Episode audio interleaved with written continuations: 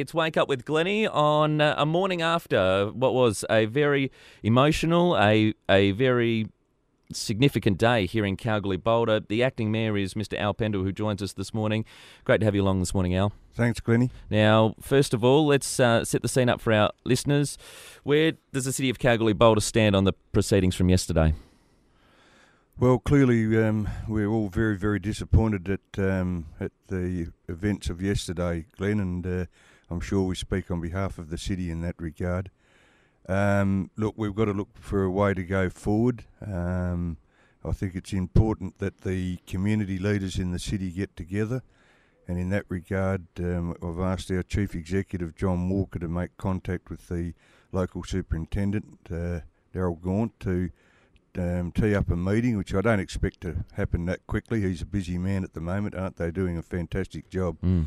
But I've just got a message before I got here to say that we're meeting up at 11 o'clock this morning, which is great. That's a start. So, what responsibility now does the city of Kalgoorlie Boulder have in moving forward? Obviously, meeting with uh, police at the moment, who've been doing a great job in the last 24 hours and increasing themselves as well.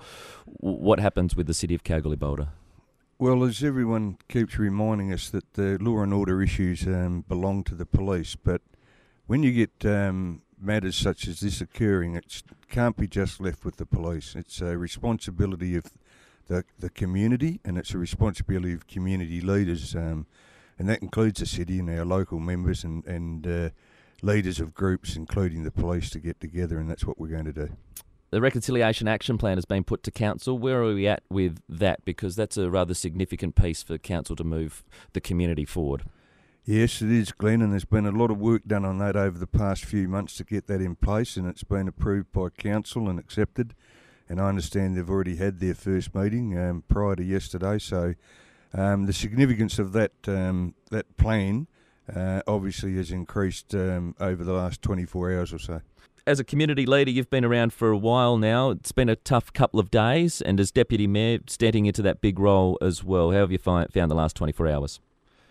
Oh, it certainly had its challenges, uh, Glennie, because um, if we reflect on yesterday, um, things happened very, very quickly. Um, and I feel for the police in that regard. Um, some people have made uh, suggestions that they maybe should have acted more, more quickly on it. Uh, some suggested they should have been aware what was happening, but uh, no, I, I, I think they did a great job. And, and look, so much has happened in that time. We've really got to spend uh, the next few days making sure we move forward. And being in touch with police, I know you've got a meeting set up for 11 o'clock today with the uh, superintendent in Daryl Gaunt, but have you you've been in touch with police so far regarding the security for the town for the rest of the residents? No, this is what the meeting will, part of the meeting will be about today. Um, you know, the contact with the police yesterday was made through our chief executive. They had a busy enough day without me interfering, Glenn, so uh, uh, we'll be talking about that today. But I I do understand that they've uh, going to put um, the residents' uh, security uh, very, very much uh, in, in uh, important for us, mm-hmm. and um, we'll be talking about that today. Okay. Anything else that you'd like to share with us that you'll be talking with police about from a community point of view? No, there's a few things I think the police are going to share with us that they probably won't um, share to the public just for the time being, so that we're all on the same page.